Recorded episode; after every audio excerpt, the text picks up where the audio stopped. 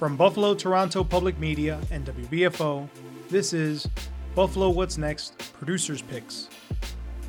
Last weekend, the City of Buffalo, along with participating partners, held a series of events to observe the one year mark of the May 14th racist shooting at Tops. On Friday of last week, Roswell Park Comprehensive Cancer Center hosted Beyond Hate, a panel discussion.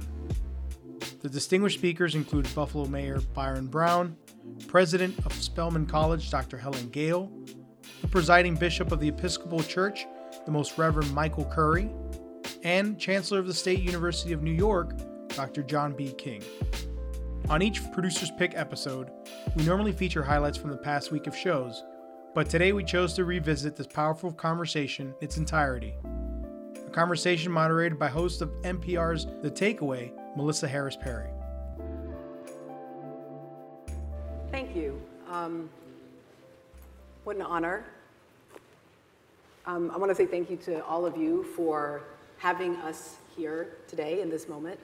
Um, I will say I'm a little bit embarrassed to be here. Um, I don't believe in showing up in other people's cities with answers. Um, so I want to assure you that um, neither am, am I going to attempt to offer answers, nor will I elicit answers um, from the people we're talking with on the panel today. That is not what feels right to me. Um, having grown up in Charlottesville, Virginia, um, and then having being married to and having lived in post-Katrina New Orleans, I have a strong sense of what happens when your city becomes a hashtag. Um, and when um, outsiders and press parachute in, um, presuming they know your story, um, presuming they have the right pathway forward for you. Um, and I just want, if I start to do that, I know we're supposed to be decorum, but if you feel some grief and some anger and some irritation, you know, I'm a I'm an old black church lady from the South, so you can you can go ahead and and respond. There you go. Yes, ma'am.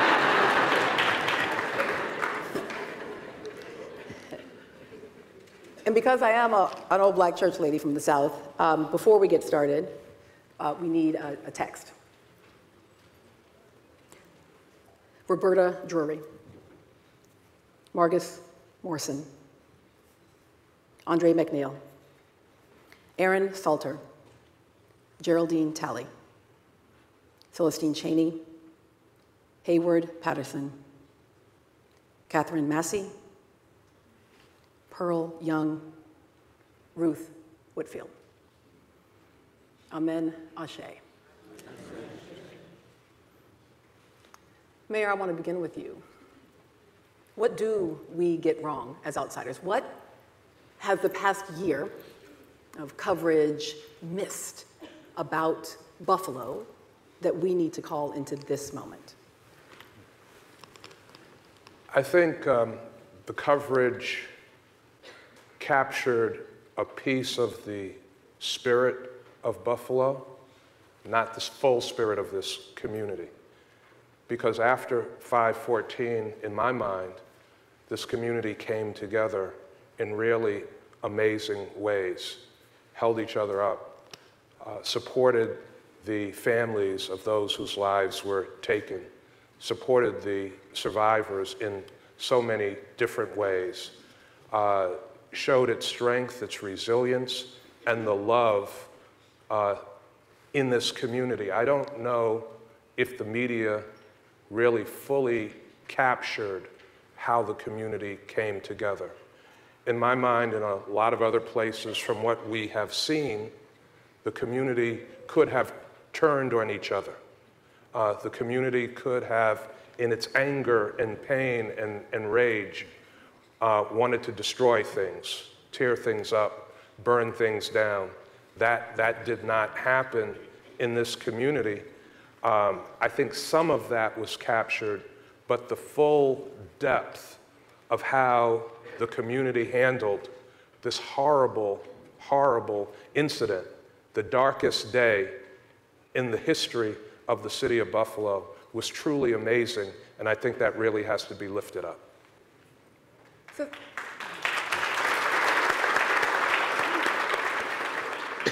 Now, Sister President Gayle, I began with the mayor because that felt like the right thing to do in this moment, but I will say, the church said amen when you came to the stage.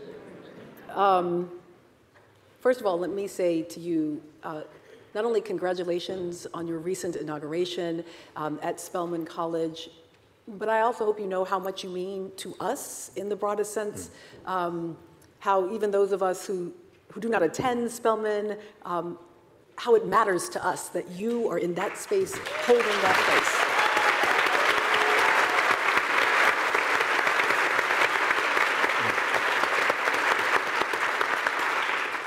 And you, Sister President, are, of course, a child of this city.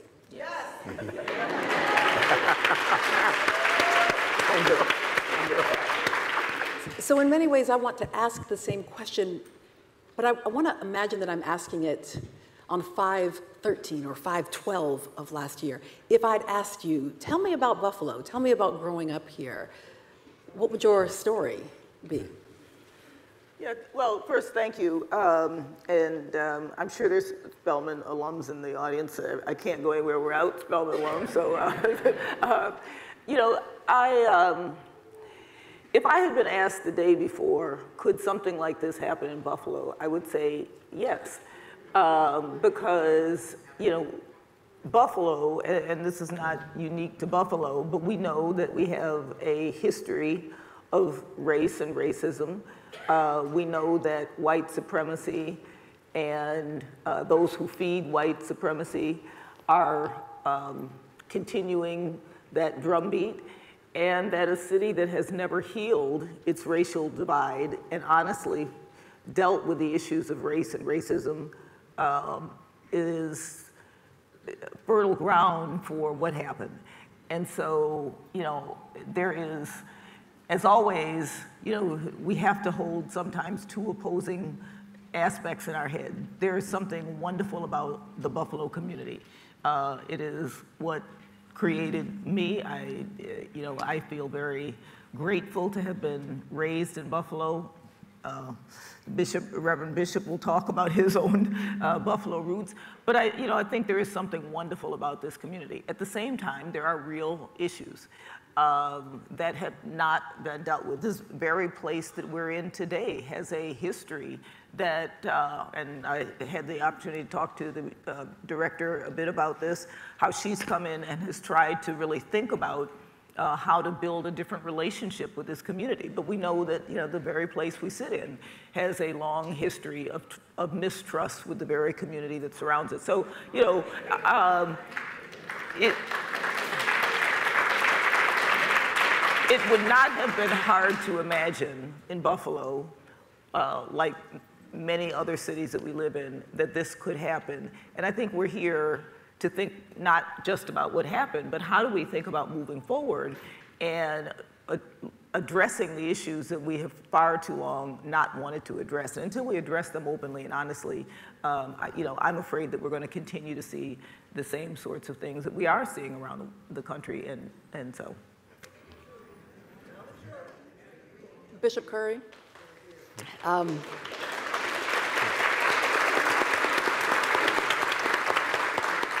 I feel like, um, like President Gayle invoked into this space the, um, the legacy, the language of James Baldwin, that um, our love for America, for Buffalo, for our place, um, is shown in part in our capacity to be clear eyed and critique and have a critique of it, right? That I love America so much that I will critique her relentlessly, right? Um, and that it is not a lack of love that leads us there, but in fact a belief that this place that made me can be and should be something more than this. So tell me your Buffalo story. How much time you got? Look, I, I, know what's happening when I, when I ask an open-ended question to the bishop. I, I am aware. Well, you know, I, like Dr. Gayle, I can say that this is the city that raised me. Um, um, I spoke at a royal wedding not long ago. And, oh, uh, oh, oh, yeah. It was, I have to say, it was one of the blackest things that has happened. it was, it, it literally broke the crown, but I, But I can honestly say that when I talked about love, and when I talked about justice and human decency and kindness and compassion, and that that's God's intention for our lives. And when we don't, as a society, live in that, then we get what happened here. You see, that's how that happens. That's not an accident. And but I learned the capacity and power of love to heal, to save, to liberate, to set free. I learned about that here in Buffalo, New York. And and and and it is that sense of love for self, for others, um, and for the other, even the other that we may be afraid of. You see, that sense of love that drives me, as you said, um, to be committed and drives us to be committed to a Buffalo, a New York State, an America, a world where, as the old African slaves used to say, there's plenty good room for all God's children.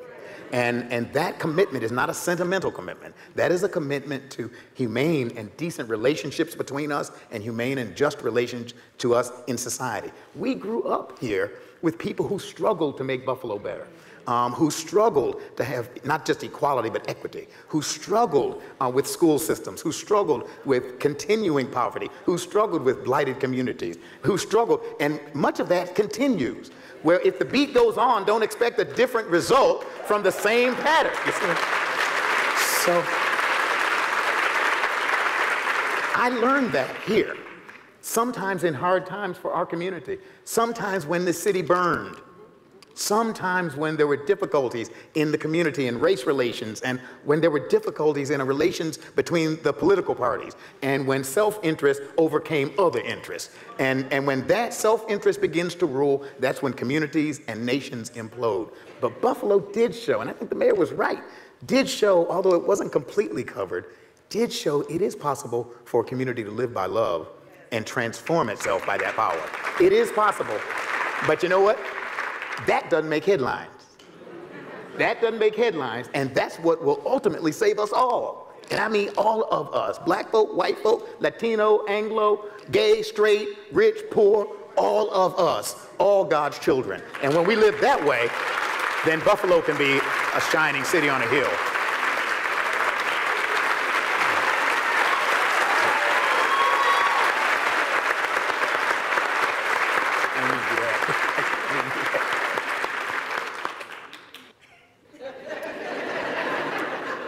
I, I want to come, I'm going to I'm to come to you in just a moment, Chancellor King. I'm going to come to you in a moment because I feel like the, the soaring oratory you just gave us, we, we also have a grounded personal story around this healing. But before we get to healing, before, because you just took us to the, to the New Testament, which is a beautiful thing. But I want to walk, because sometimes I am not praying in the New Testament. And before we get to healing, before we get beyond hate, I want to pause in hate for a moment. And maybe hate is the wrong word. I'm going to describe this as righteous anger. Um, so, you know, my, my grandma is a, was a domestic worker um, who made the world possible for me through the struggle that you talk about. It's why if, if, if folks um, mistake me for the help or for the maid, it can't hurt my feelings. Um, because my grandmama was the help, was the help. and the smartest person in the room, even if other folks didn't notice. Uh-huh. Um, and when she passed, we laid her to rest and we put her away, and there was sadness and joy, but, but for all the struggle of her life, she passed in peace. Mm-hmm. And I know that I know that I know that I know that if my, my big sister who is sitting here right now, if some little white boy, white supremacist fool with an AR 15 took her life not in peace, just cuz, Yeah. then um, I, I, I mean, maybe love would save us all, but I might have to be damned all the way to hell because I would not yet be ready to walk away from just being pissed. And I don't want black folks to have to move to forgiveness and love before we can have a moment of righteous anger. That's right. That's right. That's right. So, given that the, the assassin, the murderer, the racist who came here and did this is not from Buffalo, No. he drove his little behind up here mm-hmm. for hours thinking about it. That even if Buffalo is a shining city on the hill, isn't that exactly what he came to eliminate? Was that light? Where can we sit in the anger without letting it consume us mm-hmm. so that we can build this beloved community that you just talked about? Oh, you, you just answered the question. You really did. I'm very serious. Sit in the anger, acknowledge it. Don't pretend it's not there. Actually, in the Bible, read the Hebrew scriptures, read the Psalms. In the Psalms, in Bible, folk get mad with God. If God can handle that anger 2,000 years ago, he can handle your anger and mine right now in the 21st century. Let deal with it, name it, face it, and then say, Lord, I need your help. And I need the help of this community to help me transform. You know, transformers. Transform my anger into righteous sense of justice. Transform my anger into a love that is not syrupy, that is not sentimental, that's not covering up, but into a love that will change this so that no other family has to go through this ever again. You see what I'm saying? Take it and transform it. But you got to acknowledge it. Love begins with truth telling. It always begins with truth telling. And and healing begins with truth telling, including acknowledging my feelings, and acknowledging and dealing with what's going on. Good therapy requires dealing with the truth. And when you deal with that, uh, somebody said, I think it's in the New Testament, if you continue in my word, you are truly my disciples, and you will know the truth, and the truth will set you free. All right? That's the same brother talked about love. And so acknowledge that truth, face it, deal with it, and that's true for communities. When we look, I'm a cancer survivor, colon cancer. When the doctor told me I had cancer, I could have denied that truth. And if I had, I wouldn't be sitting here right now. Right? But at some point, my wife hit me over the head and said, Fool, listen to this man. and I said, I got to face the truth. Truth I didn't want to hear. We in our country sometimes don't want to hear the truth about what has happened to indigenous Americans, what has happened to African Americans, what has happened to women, LGBTQ folk, what has happened. But acknowledge that truth, face it, deal with it, and then constructively begin to work to change it. That's how we move forward. That's what love looks like. Last time I checked, the brother who talked about love died on the cross. But then he got up from the grave. All right? I know you didn't want that on it, but that, that, all right, okay. okay, I'll stop.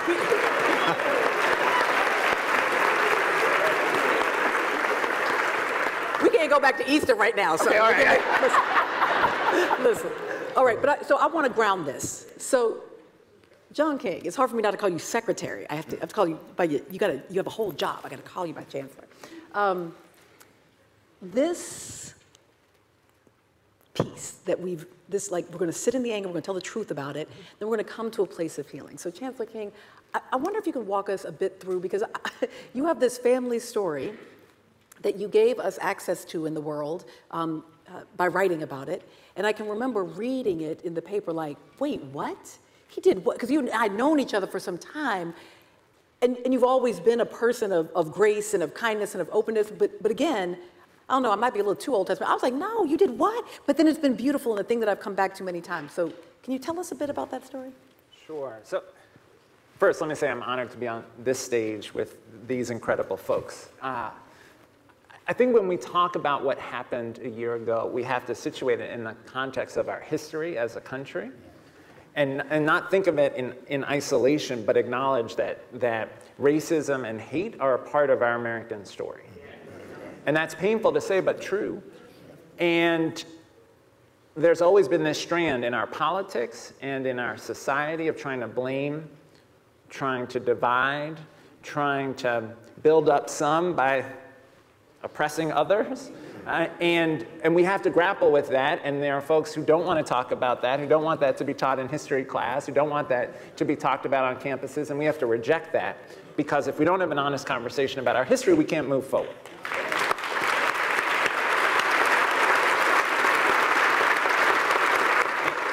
And, and in, in, my family, we powerfully confronted this because uh, when, I was, when I was Secretary of Education for President Obama, I was, I was invited to give a commencement address at University of Maryland Eastern Shore, where my grandmother graduated in 1894. And uh, in preparation for the speech, I decided to embark on a, on a family history research project because I wanted to talk about my grandmother and her history and, and our family's history in the speech. And so started doing research like most African Americans knew that slavery was a part of our story. Uh, but one night I got an email from a, from a researcher who was helping me with this project, and she said, You know, I found where your family was enslaved. And not only that, I found the exact property. And the property is still owned to this day by the family who are direct line descendants of the, the family that enslaved your family. And they've maintained the property just as it was in the 1860s. The cabin that your great grandfather and his family lived in as enslaved people is still standing on the property. Gaithersburg, Maryland, we were living in Silver Springs, 25 miles from my house. And so then we have this family conversation, this complicated family conversation. What do you do? Do you, do you write a letter? Do you send an email? Do you call ahead? like, how do you embark on this conversation? My cousin uh, had been visiting the Smithsonian African American History Museum. There's a, enslaved people's quarters in that museum. If you haven't been there, everyone should go multiple times. She saw that and she said, You know, I'm just going to go. So my cousin went knocked on the door and said, Our, our, our people are from here.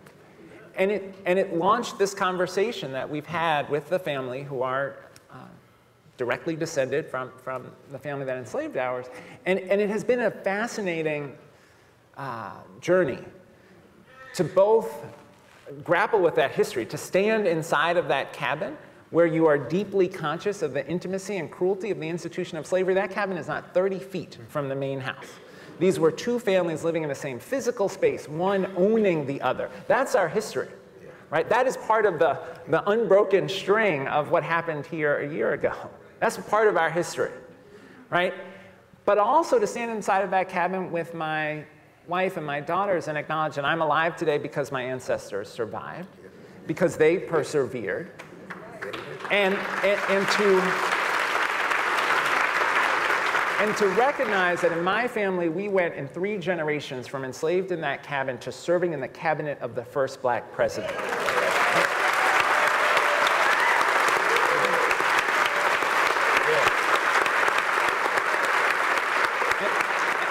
That's to say that my, my ancestors lived with faith in a future they could not see.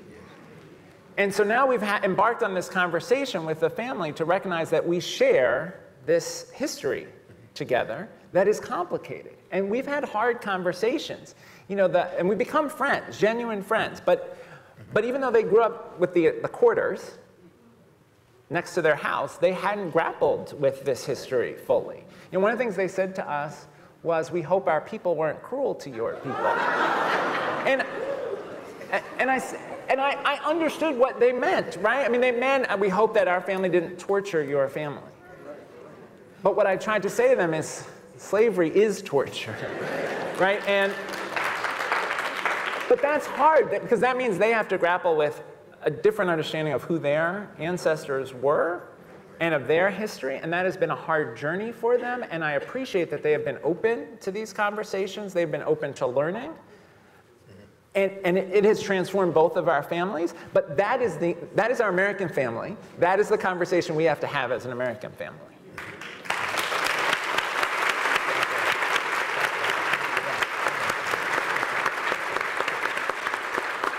Now y'all see why when I was reading the story, I was like, what? What? Um, and, and John, I'll say, you know, for me, the, you know, and, and this is going to sound tongue in cheek, but I promise I'm coming to you, Mayor, on the back end of this. But, you know, my, my, the, the moment I was waiting for was when they wrote you a check. and, and um, as far as I know, they have not. Um, and, and, and although, again, I know that sounds tongue in cheek, I, I do wonder how this, um, because you come back to this space without financial need. And, and having served, in the cabinet of the first black president, right? So there is a kind of triumphant story that allows, forces them to encounter your humanity. I wonder, had your family come back in financial need? And so, so, so Mayor Brown, the 30 feet away cabin, for me, when I think, and I could getting this wrong, because again, I'm an outsider, but I just keep thinking about the highway here. Um, if Chancellor King's story is the American story and we are just 30 feet away, um, it does seem to me it's the 33, is that right? Is that distance? Can you talk to me about how about who's going to write the check. Where are the resources? Who is responsible? How is it possible to start talking about resources made available to bring together a beloved community across the kind of violence that is done by that urban renewal destruction that is the highway? I'm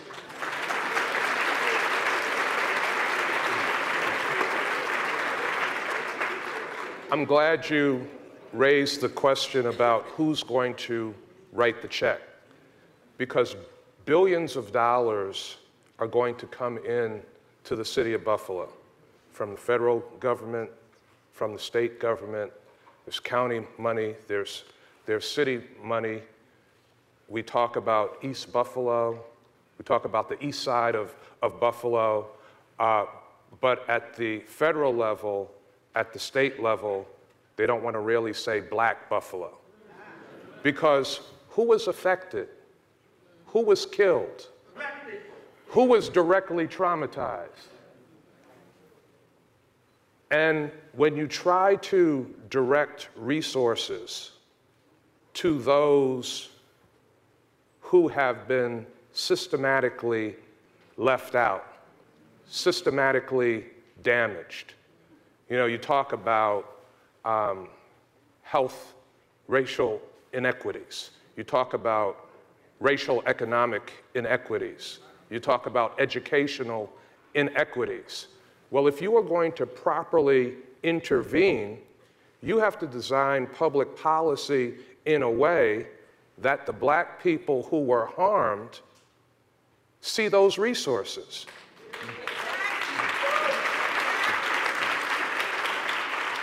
So if they're going to deck over the 33, how many black people are going to be working on that project? Right now, you got to, to know uh, there are probably less than 3% of black people that are working in that industry. So when we talk about a billion dollars being spent, who's going to be working to do that?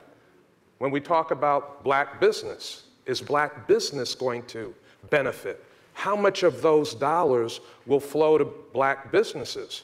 Well, in this area, in this city, in this region, probably less than 4% of black businesses are even available to work in that industry. You talk about the damage that will be done to homes when they're doing that, that work. Is money going to go to the homes of black property owners that, that live in proximity to that project. You talk about the trauma that some of the families who were in the store, survivors, weren't shot, but they're still feeling. There were children in the store at the time of that. Trauma, not doing well in, in school. Will there be money for educational interventions? The ongoing counseling that people will, will need to see people slaughtered in front of them. I, I remember just walking into the parking lot after the police commissioner called me and told me what was happening and rushing there and seeing bodies laying on the ground in, in the parking lot, covered with sheets, and the bottom of the sheets getting red with, with, with blood. I feel that, that trauma. I can only imagine the nightmares, the pain, the horror that people feel that actually saw people getting shot down in that way. So I think the federal government, the state government, they need to intervene in such a way that the dollars that are being spent will benefit black people that live in East Buffalo. And we need to not be afraid to call it out and say black, say East Side, right.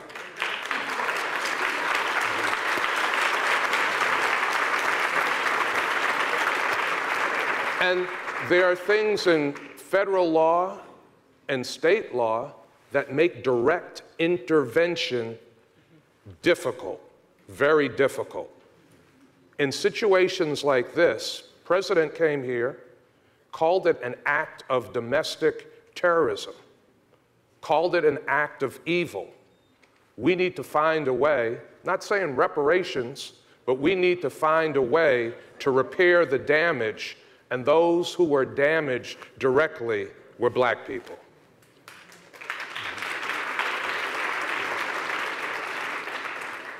I am not an elected official, uh, and I have tenure, so I am happy to say reparations. Um, so, because, because Mayor, to be clear, I respect, we got to, I mean, there are things that some of us can and cannot say. It's part of the, the, the beauty of tenure, right? Um, it's part of why, it is part of why there is an attack on tenure, right? It is part of why there is an attack on tenure, right? It, this is not just about trying to go get some folks up here. It's that tenure is meant to give us the space to do some truth speaking, right? So, um, so we are all constrained by the institutions in which we work and electoral institutions in a, uh, in a government system where there are cities and states and, right, are particularly constraining. I just tend to have a little less constraint in those spaces, which is why I get fired a lot. Um, but, but President Gayle, I want to I want to come to you because there, there, there's a, there, you are now the president of Spelman. You also have a deep um, uh, trajectory and history in philanthropy and, um, and, and, community work. And, I, am interested in um, also philanthropic dollars, um, which we saw pour into black communities after the murder of George Floyd. And then we have seen often pulled back, right? And, and ph- philanthropy institutions will have a priority one year that says we're doing this, and then two years later they'll have another one. Can you talk to me as daughter of Buffalo, as educator, as community person? Are there, are there connections and pathways that we might be missing about how we can bring resources that then the East Side Black Buffalo, folks on the ground can make choices about not only where the resources come from, but how they're spent, what the needs are, right? Making those decisions. No, thank you. And, and so I would say, um, I'll start by uh, talking about this day and the importance of it. So, you know, I think it is clearly important that we have days like this that um, make sure that we don't forget and that the memories, even as difficult as they are, are, are memories that we don't sweep under the rug, as everybody has said. Um, but, and I think it is important for, as you started out your comments, for communities to think about how they come together, uh, how they think about healing, and all of the things that are so you know, foundational to this. But at the end of the day, um, we are going to change the situation that we face ourselves in Buffalo, uh, um, but more broadly the nation, by getting results. And results won't happen, um, and there won't be change unless the community is the driver of that change. And so we've talked a lot about dollars, and I think it's great to have the federal dollars and the state dollars coming in. But who really is making those decisions? And unless we have a community-led, uh, community-engaged uh, process that says those who have been most harmed should be the ones who are making decisions about where dollars go. And, you know, and so, you know, right before this job, I was heading the Community Foundation in Chicago, and I'm uh, pleased to see my uh, former colleague who, had, who used to head the Community Foundation here in Buffalo. Um, and we had a strategy around closing the racial and ethnic wealth gap. Uh, because we felt that was kind of core and fundamental to everything else, the health gap, the education gap, et cetera. And one of the things that we uh, really focused on was how do we talk about shifting the power dynamics? Because unless you start shifting the power dynamics, unless you have the community at the, at the core of the response, um, we will continue to have the same results as we've had. And until we think about a sustained um, approach, we will have what we have had, which is dollars flow in when there's a crisis, and then dollars flow back to where they were before the crisis. And until we say that we did, this did not happen overnight, so we are not going to solve it overnight, and it takes the kind of sustained um, uh, approach to, to really making change. So, you know, specifically to your answer, I think one of the things we don't do enough is to think about the different ways in which different dollars can be used. So philanthropic dollars can be the first dollars in, philanthropic dollars can pilot, can show proof of concept, et cetera, but then you do need federal dollars to follow behind that. The business community has a, has a huge role to play, and I think we sometimes don't think about how the profit motive only continues to exacerbate some of the things that we talk about uh, because if it's profit before people, you're not going to have the kind of long-term approach that is necessary. So I think it, you know we we tend to come out of these crises thinking that there is one uh, fix and there's a magic wand that's going to change it. And I think we have to remember that unless we're thinking about this very comprehensively and very long term and sustained, we aren't going to change. And unless we're thinking about the power dynamics that led to these issues to begin with and putting community first and putting community as the driver of the change, then we really are not going to have the kind of change that will be long term and sustained.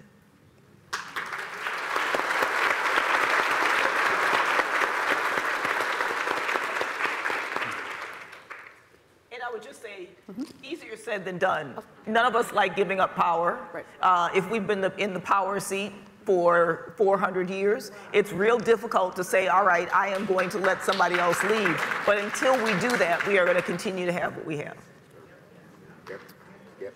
Chancellor King, it feels to me like, um, you know, as, as, as President Gayle brought us to this space, right, to this physical location and thinking about how institutions as they exist have relationships that, um, that predate even the folks who are currently leaders. And yet, as leaders of these institutions, and you as leader of the SUNY system, I'm wondering as, as we're hearing about notions like federal dollars, philanthropic dollars, and community building, knowing the challenging relationship that institutions of higher ed have had with black communities nationally, but also right here, what is what are some of the roles and responsibilities of institutions of higher ed relative to making, facilitating this work, getting this work done? Well, look, we, we are responsible to help us move towards justice, right? And so that, that means a few things. One is it means our institutions have to serve a student population that looks like New York, and that is not true today. Uh, black students are systematically underrepresented across higher ed institutions, and we have to change that.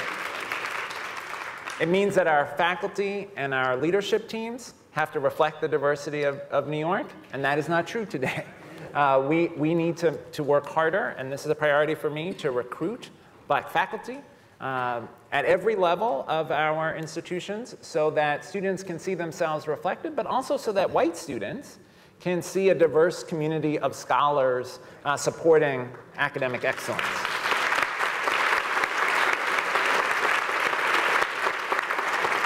And we need to teach about this history and we need to cultivate empathy in our students. So at, at, at, SUNY, we have put in place a new general education requirement that every student across SUNY, no matter what they're studying, will have to take a course that uh, grapples with issues of diversity, equity, inclusion, and social justice.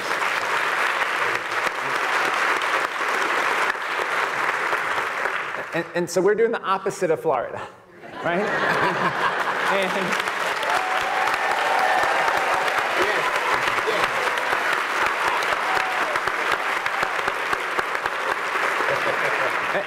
And to support faculty in that because, th again, this is in every discipline. So it's not just for the history student or the sociology student, it's for the student studying to be a nurse or a doctor. It's important for them to grapple with the racial health disparities that the mayor referenced. Right? It's for the student who's going into computer science, who needs to understand that the algorithms can reinforce bias. Uh, who needs to understand that the tech companies do not reflect the diversity of America and therefore make choices that exacerbate our divisions, right? But uh, so as educational institutions, we have to, we have to lead on preparing students who will help us build uh, a more just, more equitable future.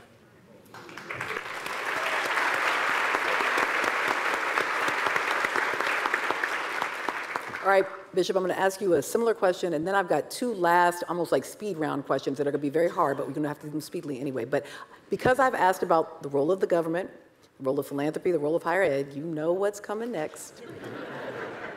Athletics? Yo, there you go. yes. How should the Buffalo Bills address yeah. this question? All right, yeah. Yes. No, no, no. We got to talk about it. Talk to me about the church. And um, there is not one, the church, right? It's not just like, you know, here's people, people, but like, Right. but what it, how do you see the, the responsibilities of the church? Because churches and colleges both got this nonprofit thing where y'all don't pay the taxes. So since you don't pay the taxes on the land, what is your responsibility relative to resources and justice in communities? Well, you know, I mean, the reality is, and I would expand it beyond churches, churches, synagogues, mosques. We must all, oh yeah, everybody, oh yeah, All, all the non-taxpayers. all the non-taxpaying religious folk, right? Um, and, and I heard the mayor make a plea. And behind that plea was, we, Buffalo must pull together in order to access the dollars that are necessary to be controlled by the people who have been affected. And that's not going to happen unless we all get over ourselves. And, and I say that as, you know, I'm a Christian. I, I love Jesus. Don't worry about that. All right? Don't worry about that. But I also be- believe that Jesus said, In my Father's house are many mansions. All right? So we need to bring all the mansions together. We need to bring all the religious traditions together. And what is it that we can do together for the good and welfare of this community and to help this mayor and other leaders in this community bring the dollars to Buffalo and let the people who have been affected control how they are distributed? That's what we need to do. And so there, there is a passage, and I, am gonna stop. You didn't ask for a sermon, I know that. But in, in, in the prophet Jeremiah, in the Hebrew scriptures, where the, uh, the people of God were in exile, and the Lord said through Jeremiah, You must seek the welfare of the city where you are. That's what we religious folk, churches, synagogues, mosques, seek the welfare of the city where we are. I think it's called Buffalo. As a child, I always wondered why is it called buffalo after the ugliest animal God ever put. Oh, excuse me. Anyway, but beautiful animal, beautiful animal, yeah. but seek the welfare of the city. Come together. Um, you, you, don't have to compromise your faith or your doctrine. Your, your doctrine is to seek the good. To do, what does the Lord require of us? But to do good, to love justice, and to walk humbly with God. That's what God requires. Let's do God's work and do it together. Get over ourselves, and when we do that, everybody wins. That's how we do it. That was a short answer.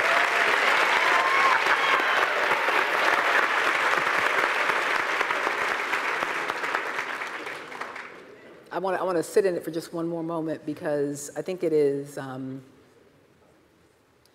I don't want to miss the theological move that you made by bringing us to um, humility in the context of the love of God, because so much of the version of of God that we hear right now is this muscular, supremacist, um, power-hungry, armed.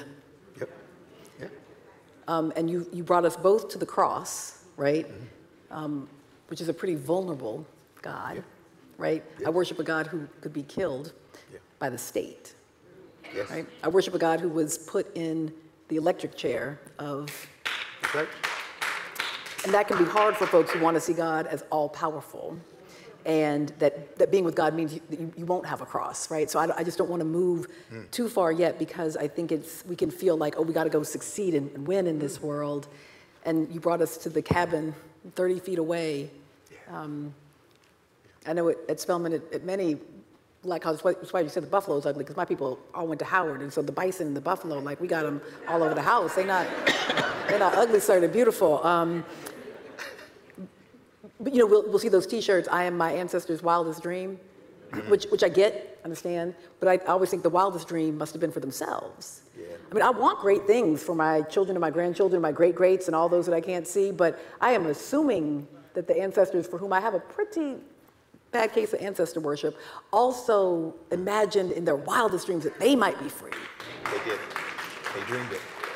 and they endured it nonetheless. And so you've brought us to all these places, all of you. So I've got two for you, but I'm going to start with this first one. And you can reflect on it however you want, from whatever standpoint. You can even pass on it. But I just.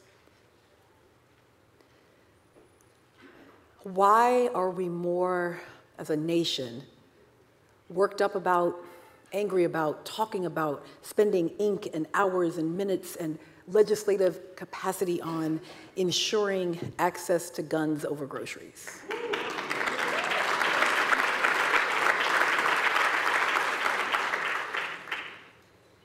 guns and groceries, however you want to come at that one. Well, there, there are just about half the people that we have elected to represent us in Washington that are putting the profits of gun manufacturers who fund their campaigns over the lives of American citizens. And Americans need to stand up. This is not, yes.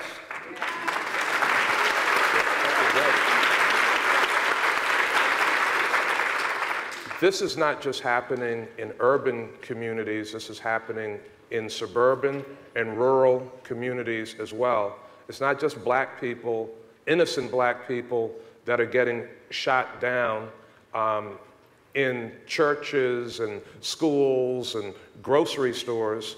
It's white people, it's Hispanic people, it's Muslim people, it's Jewish people. We as Americans need to stand up and we need to say to the 50% in Washington that won't do anything that we won't take it anymore.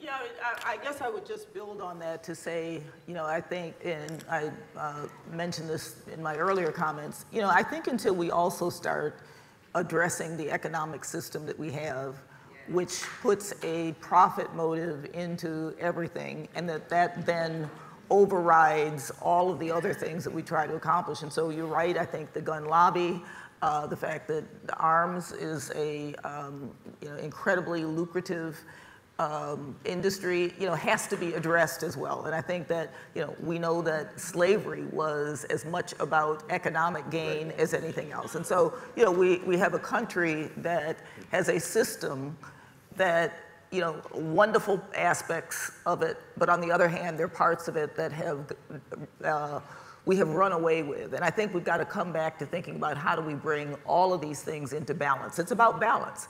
And, you know, yes, we know the positives about having a system that has uh, competition and, you know, gets innovation and all the other things, but we also have a system that we know has, has created the largest wealth gap um, that continues to widen.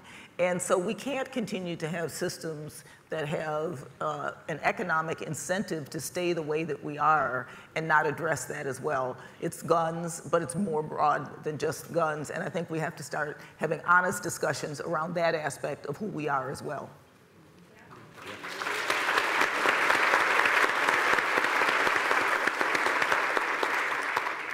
We have, we have a history as a country of the, at this intersection of guns, violence, fear, and racism.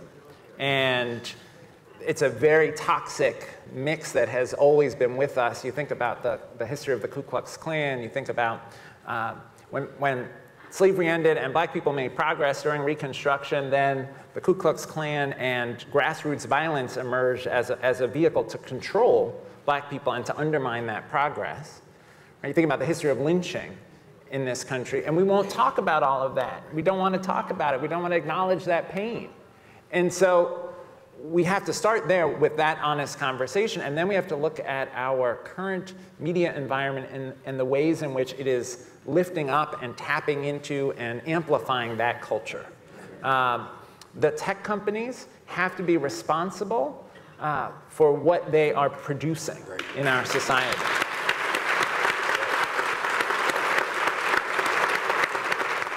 Young, young people who are troubled and disconnected are finding communities of hate online, and those communities are then connecting to a gun culture. And we see these incidents and we don't do anything. And so I, I agree 100% uh, with the mayor about the need to tackle our gun laws. And I also think we need to, to, to treat this, this sickness in our culture. Um, and and we have to do it urgently because these incidents feel constant. Yeah. Right? I mean, we're here talking about this incident that happened a year ago, and yet now it's every day.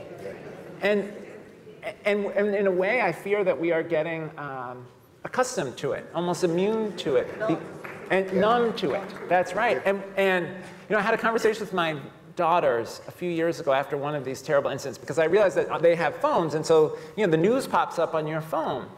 So there was a mass shooting, and I was worried about it, and I figured they had seen it on their on their phone. So I engaged them about it. My younger daughter, who was maybe 12 at the time, said, "Oh, that happens all the time." Just like that. Not not in just she's right, it does happen all the time. And so that's deeply frightening to me. And we, as a country, seem, we're like the, the frog in, in, in the slowly boiling water. It's, it's happening and we're, we're not reacting. And that is, is really scary for our future.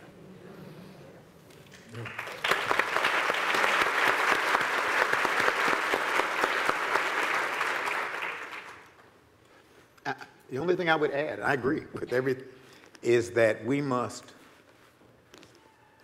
kind of, it's similar to what you're saying. We have allowed, or it has happened, um, right-wing extremism, white supremacy, um, fear of the other, to become normal. I mean, we, we actually have. Now, I'm I'm not casting blame. I'm just saying that it- that is the way. And when that happens, then the unthinkable becomes thinkable. It does. And that's happened to us. And one of the ways to challenge that is to interrupt it. And, and I don't remember who it was said the only thing necessary for evil to triumph is for good people to do nothing. It's time for good folk to do something. Time for good folk to do something. And and to, and to interrupt it um, on the political level, why would we vote for anybody who does not stand for responsible, sensible gun legislation that treasures human life over a gun? Why would anybody vote? Republic, that's a nonpartisan statement, right? And, and yet it continues to happen. So interrupt it. Interrupt it in the social media. Why are we tolerating? Because there's stuff going on from right wing extremism on social media that we don't see normally because they got their own networks and own ways of communicating. Why is that even tolerated by the social media companies? Why does our legislative uh, leadership tolerate that, interrupt it? And that's the only way I see to kind of help to break that cycle, in addition to what we're talking about, to interrupt what has been normalized and create a new normal. That's the only way, that's the one thing I can add to that. Anyway. Because you know what? We can't, we cannot continue going down this road. We are over time, but I got tenure, so I don't care. So here's what, here's what we're going to do. Um, so I want you all to think about this for just one moment, and then I want, it's going to be just one sentence from each of you.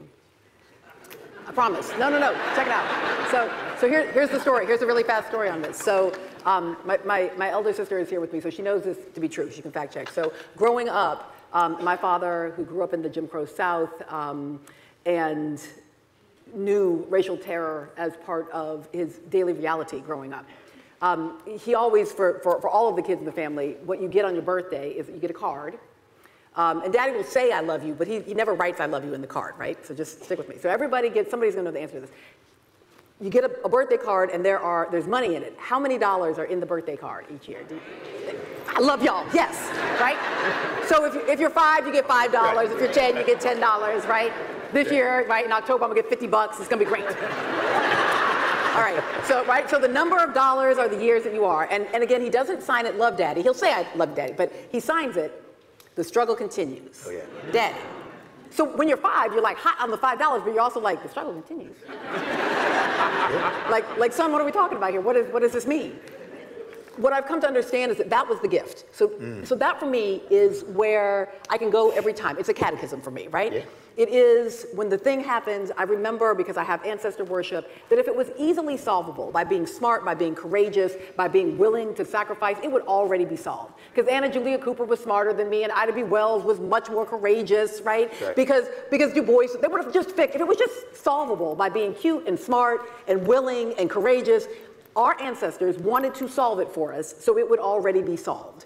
The reason it is not solved is because it is not that easy. So our job is to be in the struggle because the struggle continues. So that is my catechism. That is my, my verse. So what I want from each of you is a verse, just a, a one thing in the continuing struggle that we can come back to.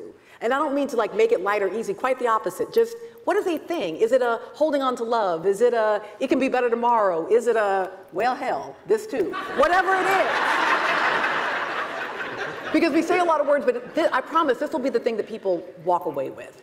So I'm, I'm, I'm going to let you speak as the Spirit moves you, but what's your one, what's your birthday card message that we can take? The, the family, the ancestors, of course, said many things. I'm going to use treat others the way you want to be treated. Yeah. Yeah. Yeah,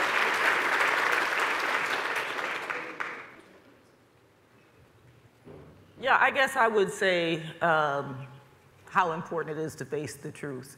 And I think you started with Baldwin, I, I, I, and I think this was his a quote from him that nothing can be changed if not everything that is faced uh, won't necessarily change, but nothing will change if not faced. And I just think unless we face the truths, and we've talked about a lot of them here, we're not going to see real change.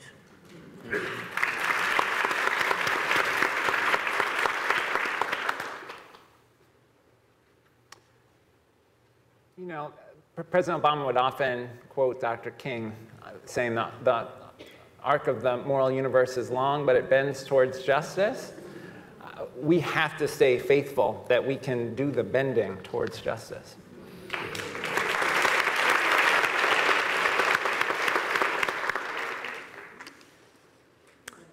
I will quote Desmond Tutu, talking about how God works, how change happens. He said, by himself, God won't. By ourselves, we can't.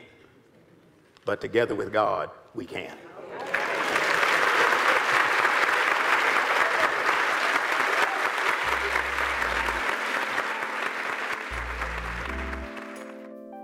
We thank you for joining us. This has been Buffalo What's Next, Producers Picks. We'd like to thank the City of Buffalo's Office of Communications and Roswell Park Comprehensive Cancer Center for hosting the panel discussion you just heard. As a reminder, Buffalo What's Next airs on WBFO every weekday, 10 to 11, and gets re aired each weeknight at 9.